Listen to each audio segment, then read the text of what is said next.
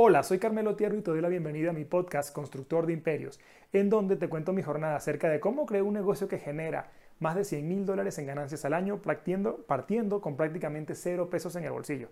Te cuento acerca de mis éxitos y de mis fracasos que prefiero llamar aprendizajes. El día de hoy hablaremos del por qué no debemos tomarnos nada personal, ni en los negocios ni en la vida. Muchas veces tendemos a tomarnos las cosas personales que no deberíamos tomarnos. Admito que a mí me pasó bastante y aprender que nada es personal me ha ayudado mucho a disfrutar en mayor medida mi día a día. Cuando en el 2016 lancé mi primer proyecto, en el que como dicen, eché toda la carne al asador y para quien no es de México significa que me la jugué todo o nada, me tocó como parte de lo que debía hacer visitar a múltiples empresas dueñas de estacionamiento, a los que quería reclutar para ofrecer sus servicios a través de la aplicación.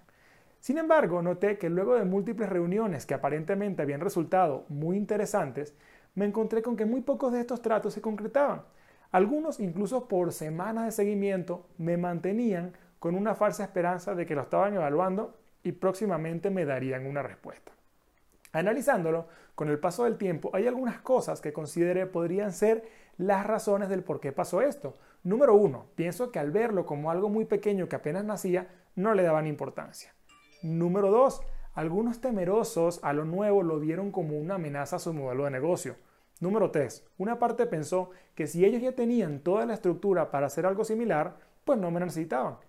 Número 4. Algunos temían que se realizaran cobros a través de la aplicación, lo que los volvería más fiscalizables sus ingresos. Ojo, esta solo es mi percepción y te lo comento porque mucho tiempo me preguntaba cómo es posible que no vieran esta oportunidad que se les estaba presentando al frente y llegué a sentirlo como era algo contra mí.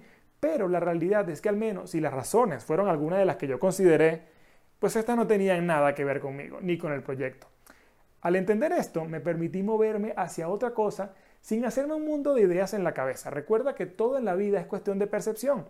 Por eso, no todos vivimos la realidad de la misma manera. Lo mismo sucede con el trato hacia los clientes.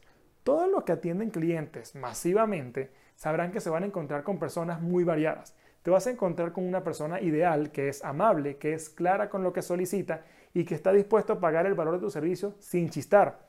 Por el extremo van a estar los menos deseados. Son aquellas personas que no son amables, que le parece costoso o que no quieren usar tu servicio.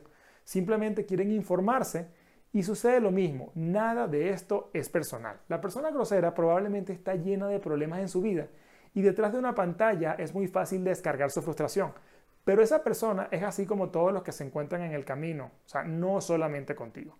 Con esto no te digo que te aguantes cualquier cosa, sino que entiendas que no te debes enganchar con situaciones y no debes darles más poder de la que necesariamente requiere. Suscríbete y comparte a tus familiares y amigos. Y repite, yo soy un constructor de imperios. Hasta el próximo episodio.